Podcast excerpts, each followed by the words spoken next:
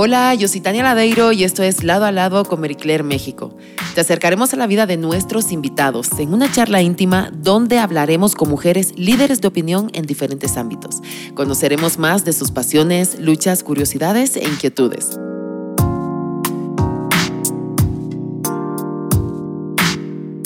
Bienvenidos a otro podcast más de este lado a lado de la revista Mary Claire y hoy tenemos a una súper invitada, a la cantante Natalia Jiménez. Natalia, bienvenida, ¿cómo estás? Pues muy buenos días, aquí amaneciendo, hija, muy bien, todo muy bien. Estás ahorita mismo en Antología Tour 20 años, estás celebrando 20 años de carrera, ¿verdad? ¿Qué significa para ti? Pues eh, la verdad estoy súper contenta. Eh, nunca me imaginé que llegaría el momento en el que miraría atrás y pudiera contar de 20 en 20. Este, pero la verdad estoy muy orgullosa, o sea, de seguir viva y de seguir este, eh, haciendo lo que más me gusta. Y he tenido mucha suerte porque pues, eh, la gira está siendo súper extensa, tenemos un montón de fechas, eh, de aquí hasta el año que viene. vamos a estar arrancando en Puerto Rico el día 26 de agosto, que ya hemos hecho un sold out de la primera fecha, hemos tenido que abrir otra en el Coca-Cola Music Hall.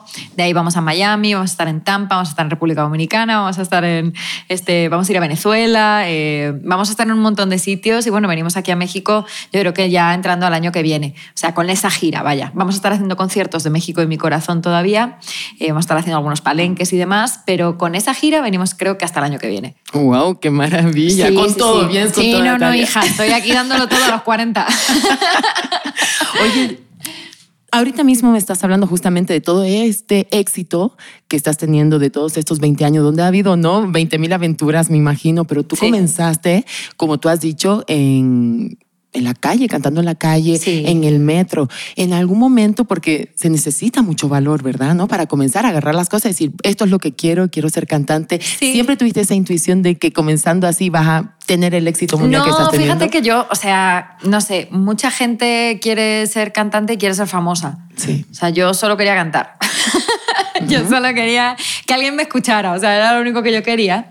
Entonces, este, nada, yo pues yo cantaba donde fuera, cantaba en mi casa, cantaba en el parque, cantaba en el metro, en el autobús, eh, donde fuera, ¿sabes? Porque pues yo tenía como esa necesidad de que me escucharan y, no era, o sea, yo no me imaginé ser una artista que fuera a grabar discos, ni me imaginaba que fuera a ser un artista que saliera en televisión, o sea, yo siempre, o sea, yo, yo pensaba aquí, ¿sabes? Pensaba lo que yo podía eh, siempre me, me, puse en metas de, mi, de lo que yo consideraba mi tamaño, ¿sabes? Yo decía, ah, bueno, voy a tocar en este bar, ah, bueno, voy a presentarme a esta obra de teatro, a ver si me pillan, voy a... ¿no? Y pues yo nunca me imaginé que me iba a pasar todo lo que me iba a pasar y menos que hubiera sido al otro lado del charco. O sea, yo no tenía ni idea. O sea, jamás me lo hubiera imaginado. O sea, tú desde pequeñita siempre quisiste ser cantante. No, no, no, no, no. Yo cuando era chiquitica, yo pequeña, pequeña, yo era así de que yo quería ser arqueóloga, yo quería, este, sí, no, o sea, y aparte profesiones aburridísimas. Lo siento por los arqueólogos, pero no, aparte nada que ver. Pero nada que ver, o sea, me gustaba, me gustaba la biología, me gustaban los animales y yo quería ser veterinaria, pero en cuanto vi que tenía que estudiar matemáticas para eso, yo dije, mejor me voy para atrás. Sí, no, no, para allá, ¿no? Entonces dije, mejor me voy a poner a estudiar letras, ¿no? Y empecé a estudiar letras y, me fui por la rama de, pues así, en latín, griego, alemán, e inglés, eh, literatura, arte, filosofía, todo eso. Eh, y pues también aburridísimo, pero pues me gustaba eh, y yo pues tenía como esa intención de estudiar filología, ¿sabes? O sea, una carrera aburridísima. Porque, pues no sé, me gustan mucho las letras y leer y así. Y, em, y nada, y pues como vi que, que, que, eso no me iba a dar para mucho y que tenía que ir a la universidad y mi, eh, no llegué al examen de selectividad nunca, pues dije, me voy a poner a estudiar música porque es la otra cosa que me encanta. Entonces este, me puse a estudiar música y, y, este, y pues ya después, justo como seis meses después, conocí a los chicos de la quinta estación y nos vinimos para México. En México fue donde te dieron tu primera oportunidad, sí, ¿verdad? en España no nos hacían ni caso, hija. En España... suele pasar, suele pasar. Oye, sí, sí, sí, aquí las dos. No, pero, pero es que es en serio, o sea, yo, nosotros pasamos la, joder, pues le dábamos las maquetas a las discográficas y así, y pues nos decían burradas así, tipo, no, pues es que no queremos otro grupo como La Oreja de Van Gogh, no, es que ya tenemos un grupo así, y pues decíamos, joder, pues, pues nada, pues nos tendremos que buscar la vida en otra parte, y tuvimos suerte de que, de que teníamos un conocido aquí que, que conocía una discográfica, que conocía a alguien aquí, que conocía a otra persona, ¿no? Ya sabes la historia. La historia, sí. Y al final pues acabaron viniendo de, de, BMG México a vernos a una presentación que hicimos en una sala chiquitísima que se llama Ritmo, Ritmo y Compás en Madrid.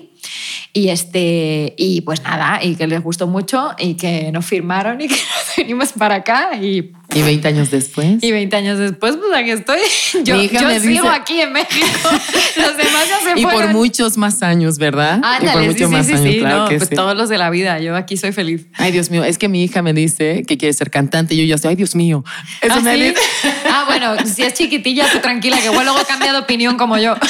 La veo ahí como bien. Sí, sí, bien cabezona. disciplinada. Qué bueno. Tú eres de Madrid, Natalia. ¿Qué es lo que más te gusta de España y qué es lo que más te gusta de México? ¿Con Lo que, qué te más, quedas? lo que más me gusta de España, eh, pues a ver, o sea, España pues al final es mi país de nacimiento, ¿no? Y pues a mí me gusta mucho cómo somos, los españoles somos muy chistosos. Se me hace, o sea, yo comparo, ¿no? La, el, como el- la manera de ser del mexicano y del español mucho, ¿no? Y digo, qué chistoso porque nosotros somos así como de, joder, pues es que esto no me gusta y no me gusta y ya, ¿sabes? Y- Claro. no, no. Y aquí es de, ay, pues es que no sé, no sé si me gusta, y me gusta, serían tan amables. de-". ¿no? Eh, aquí son, son como mucho más eh, cariñosos y mucho más eh, serviciales Sí. en ese sentido de, de, pues de caerte bien y de hacer el esfuerzo, ¿no? En España no nos importa nada, es así como que llegamos a los sitios así de, quiero un café. ¿Eres mamá, Natalia? Sí. ¿Qué ha cambiado en ti la maternidad? Ah, pues todo, hija, todo, todo, todo. O sea, yo, yo no sé, yo no sé qué era yo antes de ser madre. ¿Verdad? ¿Te Sí. pasó igual? Yo siento que cuando una se vuelve madre es como que es como que no sé, como que te sale un superpoder de, de por ahí dentro, ¿sabes? Cuando em- empujas esa cosa afuera y, y te sale algo por dentro, ¿sabes? es una cosa increíble. Yo, yo la verdad disfruto mucho eh, ser mamá pese a todas las, eh, to- pues todas las, eh, la- las pequeñas dificultades ¿no? que, tiene, que vienen con ser mamá, ¿no? Eh, con esos primeros años en los que no duermes absolutamente nada. ¿Tú pudiste dormir? No. Ah, bueno, eres de mi Yo club, tengo entonces. Ah, Yo tengo dos. Entonces, ¿tú cuántos años tienen? ¿Yo o mis Ellos, hijos? ellos, ellos. Ellos tienen tres y cinco. Oh, bueno, entonces llevas cinco años sin dormir. Llevo cinco años sin dormir. Y los que me quedan, porque dicen que hijos chicos, problemas chicos, hijos grandes, problemas Ah, grandes. Y yo digo. Dios mío de mi vida, espero que, Ándale, que vaya ándale. todo más relajado. Oh, no, mira, es de mi club. Tú también llevas cinco años sin dormir. La mía Llevo también cinco tiene años sin cinco. dormir. La mía también tiene cinco. Entonces sabes de lo que te hablo. Sí, o sea, de, de un día para el otro te salen unas ojeras que nunca se te van. Jamás. Es- jamás. No importa lo que te hagas en la jeta, o sea, no se te quitan nunca. Aquí las traigo todos los No, días. tú tienes mucha mejor pinta que yo, mujer. Bueno, es el- lo que me puse para taparlo.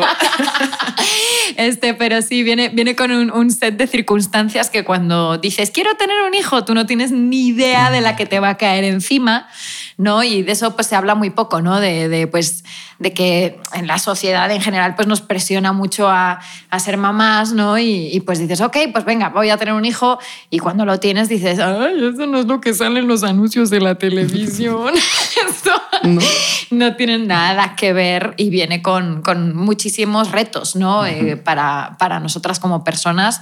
Eh, yo he crecido muchísimo gracias a tener a mi hija. Eh, y siento que, que gracias a ella, o sea, yo, yo y mi vida y toda mi, eh, todas, todas mis intenciones han agarrado como un impulso así cuántico que, que ahorita quiero comerme el mundo, ¿sabes? Por ella. ¿sabes? Quiero comerme el mundo para ella y para mí. Porque digo, si yo no estoy bien, pues ella tampoco, ¿no? Entonces yo tengo que eh, darme lo que yo quiero, ¿sabes? Para poder dárselo a ella. Así que mm, estoy viviendo un momento muy lindo, ¿sabes? De, de descubrirme también a mí misma a medida que ella va creciendo, porque una cosa es cuando son bebés y otra cosa es cuando ya tienen cuatro, cinco, se van cambiando muchísimo. Entonces es una experiencia muy linda, es muy bonito. ¿Cuál es el valor más importante para ti que le quieres enseñar a tu hija? Eh, pues que sea buena persona. O sea, a mí eso, para mí eso es lo más importante. O sea, que sea una buena persona, que sepa tratar bien a los demás, que, que sepa su lugar en el mundo también. Porque muchas veces cuando, cuando, quieres, cuando quieres ser buena persona no te das tu lugar. ¿Sabes? Entonces, y te dejas como atropellar por todos, ¿no? Y eso nos pasa mucho a las mujeres, porque nosotras siempre queremos como eh, estar ahí para todos y querer a todos y que todo el mundo nos quiera y no se puede, no se puede, chicas, no se puede. este, yo quiero que, que, ella, que ella sea buena persona, pero que también sea independiente, ¿sabes? Y que sepa hacer sus cosas y que no me necesite para, para todo, ¿sabes? Eh, siento que hay muchas eh, personas a las que les gusta tener a los hijos así como, como, como si fueran un jarrito de tlaquepaque, así como, ¿qué, ¿qué se me rompe? ¿Sabes? No, ay, no hagas esto, no toques lo otro, no vayas aquí, no vayas allá, no conozcas a esta persona, ¿no? Y tenerlos controlados para ellos mismos. Pero yo quiero que mi hija sea una persona independiente y que crezca y, que sea inteligente y que haga lo que le dé la gana y que viaje y que sea eh, pues eh, una persona del mundo, ¿entiendes? Hace poco subiste un video justamente donde te estás mudando. Ajá, sí. Y pusiste la historia del primer día de mi nueva vida. Sí. Pusiste cosas como tú también puedes, no es fácil. Sí, no, no, no, no, no. ¿Qué dejaste atrás y qué te llevaste a tu nueva vida? Pues mira, atrás la verdad no dejé nada que me importara. atrás no dejé absolutamente nada. O sea, yo, yo el día en que, en que me divorcié y el día en el que, bueno, el día en el que comencé mi divorcio y el día en el que yo fui capaz de, independientemente yo, agarrar y decir, me voy a vivir a este apartamento porque me parece bien, con este coche porque me parece bien, con eh, mis cuatro cosas de mi gran casa, cuatro cosas necesito, no necesito nada más, te puedes quedar con todo lo demás no necesito nada. No necesitaba nada. Yo me di cuenta en la pandemia, porque llegó la pandemia, ¿sabes? Y, y todos estábamos como muy aferrados a todas nuestras cosas y a la gente y a, y a situaciones, ¿no? Eh, y la pandemia como que vino a separarnos de todo y a decir, a ver, a ver, ¿y tú quién eres tú solo? Sí. ¿No?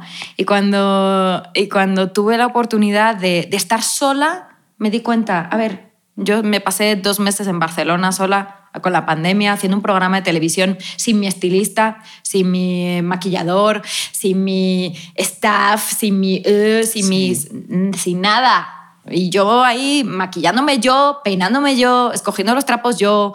Y mira, salí guapísima y pude cantar yo sola y no necesité a nadie.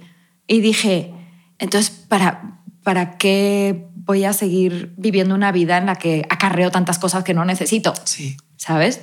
Y, em, y, en ese momento, o sea, que yo empecé a vivir sola y que, y que agarré a mi hija, ¿sabes? Y que pude verla yo sola con ella en mi casa nueva, yo sola, sin todo lo de atrás, sin todo, sin todo el drama y sin toda la interferencia personal que yo tenía en mi casa, eh, pues fue empezar de nuevo. Es, decir, o sea, yo, yo desde ese momento adelante yo me puedo diseñar, puedo diseñar quién soy ahora. ¿Entiendes? Fue un momento súper bonito y me costó muchísimo publicar ese video. Yo ese video lo tenía guardado ahí, tenía 500 videos guardados este, y dije, ya estoy lista para publicar esto. Porque en medio del... del yo, yo siempre he sido una persona muy, este, eh, como, muy... Eh, que, no me gusta, no me gusta que la gente, ¿sabes? Hable de mí, ni que estar en el chisme, ni estar en el escándalo, porque no me gusta, ¿sabes? Soy, soy, soy privada en ese sentido. Entonces yo me esperé, ¿sabes? Yo dije, voy a esperar a que todo esto se calme y que la gente hable y que hagan a su manada. Tal cual. Ya tenía que soltar una, chica, ya llevo un rato aquí, por Dios, ya me estaba muriendo, ya quería decir caca o algo. Bueno, entonces, este... Eh, sí, ya un rato, mira, que me cuesta. Yo sé que yo sé, yo sé, yo sé, pero bueno. Entonces este, yo dije, este es el momento para poder publicarlo y es, y es un momento en el que yo me siento muy segura de, de, mí misma, porque me he probado a mí misma que no necesito 500 personas para yo tener lo que necesito. No las necesito.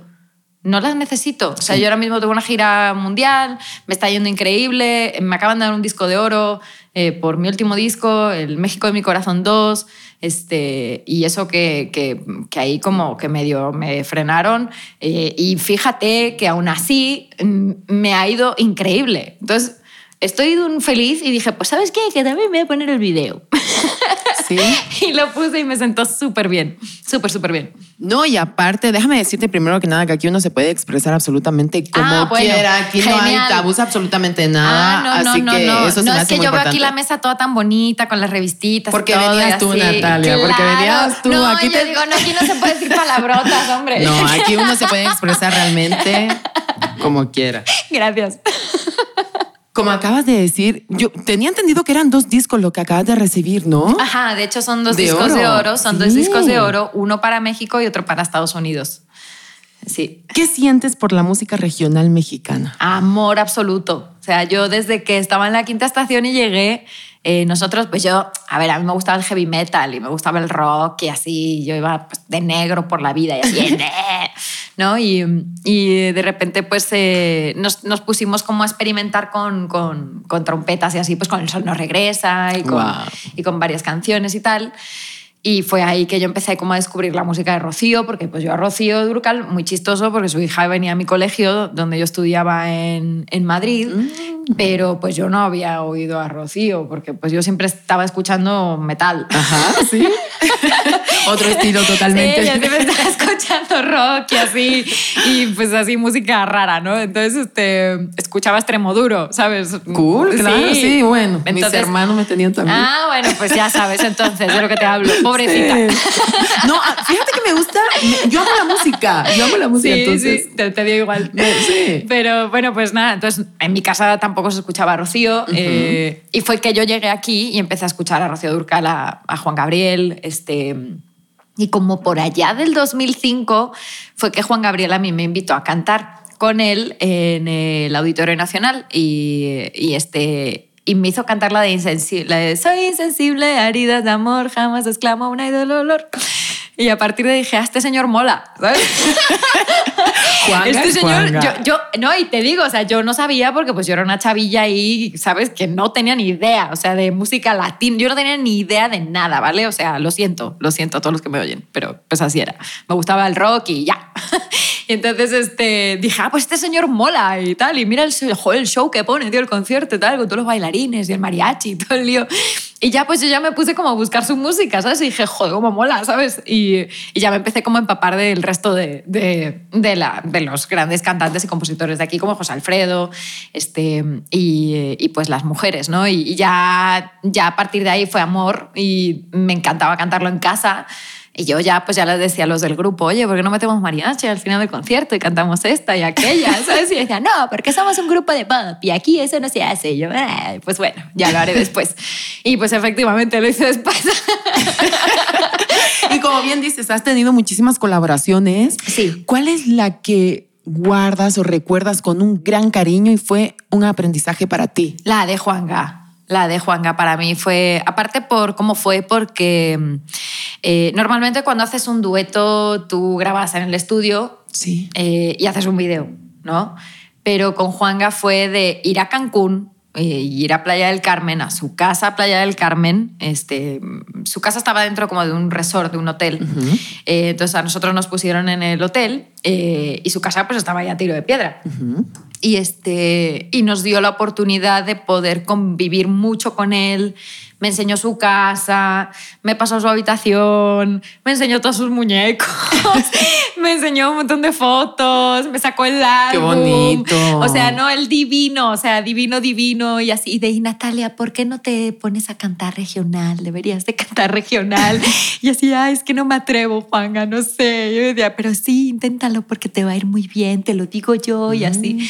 Y, um, y pues tuvimos mucho tiempo de convivir, ¿sabes? Y, y me la pasé increíble increíble y fue un fin de semana entero y estuvimos ahí, grabamos el video en, en, otro, en otra parte de su casa que es como dentro de, tenía como una hectárea ahí de selva para el solo y se hizo como un pueblo muy chulo, ¿sabes? Que tenía así como una fuente gigante con un Buda en el medio, como de 20 metros, una burrada, o sea. Qué maravilla, ¿no? Sí, no, o sea, no, qué no, no. recuerdos, qué anécdotas. No, no, no, increíble. O sea, yo, yo ese viaje te lo juro, eso fue lo máximo de lo máximo porque pues eh, yo muy chistosa yo porque me dicen, a ver, ¿no? Pues este, vas a, vas a grabar con él. Y yo, ok. Y me dice, súbete aquí. Y me subió al carrito de golf. Ajá. Y lo manejó él, ¿sabes? Hasta la entrada del lugar este. Y dejaron a mi staff atrás. Mi staff nunca vino conmigo. y yo me fui sola y cerraron la puerta y dije, ok, estoy sola con Juan Gabriel aquí. no tengo a nadie, ¿sabes? Menuda aventura. No, esa, poca madre, estuvo pues, estuvo súper chingón porque aparte yo, yo muy mona, ¿sabes? Yo venía con unos zapatos de Lobutín así, con un tacón así de alto. Sencilla. Nuevos, nuevos los pinches zapatos divinos. Y que nos ponen a caminar por un camino de tierra así lleno de piedras. Y yo Ibas como- a Docum, ¿no? Para ese momento. No manches, o sea, yo, pero yo feliz de yo aguanto, yo, yo soy todo terreno, yo aguanto. Salieron los zapatos hechos cagada, pero pues al final este, el video quedó divino y me divertí muchísimo porque dije, qué chistoso, ¿sabes? Otro momento en el que me doy cuenta de que no, no necesitaba a nadie de la gente que yo traía antes. Yo no necesitaba a nadie de esas personas. Yo estaba sola, feliz de la vida con Juan Gabriel. Sí. Y mola porque estábamos grabando y pues en medio de la selvita esa que tenía él había como estatuas de Shiva y había estatuas como de, de, de, de Ganesh y, y había- todo súper hippie el pedo. este, y eh, tenía una granja con animales y, este, y ahí con los animales ahí cantando. Ahí, si quieres. Qué bonito. No, no, no, no. Estuvo poca madre. O sea, a mí eso no se me va a olvidar nunca. Y cuando me sacaron de ahí, bueno, pues ya está grabado el video. Y yo, ah, ok, ya se grabó el video. Muy natural, todo Sí. muy rápido, muy. Y entonces salí y me regresaron a la casa y mi staff dice, bueno, pues vamos a grabar, ¿no? Y no yo ya grabamos el video. ya está grabado Ya el está. video. Sí, sí, y quedó poca madre. O sea, estuvo increíble. Estuvo súper bien. Natalia, ¿nos cantarías un poquito de lo que tú quieras, el tema que tú de quieras? lo que yo quiera. Este, pues no sé. eh, es muy temprano. Tú tranquila, tú las veces no, que no, quieras, No, no, eso yo, yo aquí al putazo, pero, es que sí. No, no, qué impresión, Natalia, tu voz, de verdad. Ah. Si todavía mi ego no se recupera, no quiero conocer a nadie, me da miedo que me duela, como me dolió contigo, como me dolió tu olvido. Ahí está. Ahora sí, ahora sí, joder. Eso es un regalazo. Natalia, y para terminar, ¿cuáles son tus próximos proyectos? Bueno, mis próximos proyectos, ahorita, eh, ¿qué tenemos? Tenemos el concierto de Puerto Rico, que estamos el día 26 20 de agosto y el 21 de agosto estamos en el Coca-Cola Music Hall, estamos el 26 de agosto en Miami, eh, vamos a estar tocando en el, en el James Hall Night Center, vamos a estar en Tampa, también vamos a República Dominicana, al Teatro Nacional, eh, vamos a estar por aquí, por México también. Estén checando mis fechas continuamente porque van saliendo. Pero Eh, sold out, ¿verdad? Muchos Todo. sold outs hemos tenido, gracias a Dios. Gracias a este, Dios. Allá en Estados Unidos hemos tenido así un porrón así de, Wow. de- de- de shows vendidísimos, eh, lo cual pues me da un gusto enorme porque muchas veces yo decía, no sé si hacer esta apuesta a la música regional porque porque pues soy española y no quiero que luego digan, ah, pues es que no, no le alcanza y no le llega. y así. Y, um, y al final el, el poder hacerlo y que sea lo que yo quería hacer y que, y que me salga bien me da una satisfacción tan grande de haberme atrevido que, que pues ahorita lo estoy disfrutando mucho, mucho, mucho. Estoy disfrutando como no tienes idea. Gracias, Juan Gabriel. Gracias. Juanga. No, no, sí, gracias a, gracias a ti en el cielo porque él, él fue de los que me dijo, pues, pero ¿por qué no ya? O sea, dale, ya, no hay nadie, vamos, venga, ¿no? Natalia, de verdad, muchísimas gracias por haber estado en este podcast lado a lado. Eres una de las voces más impresionantes que Gracias, existen. muchas gracias. De verdad te lo digo, así que sigan los éxitos. Gracias, guapísima, para ti también. Y suerte con, con seguir durmiendo. Lo mismo te digo. 拜拜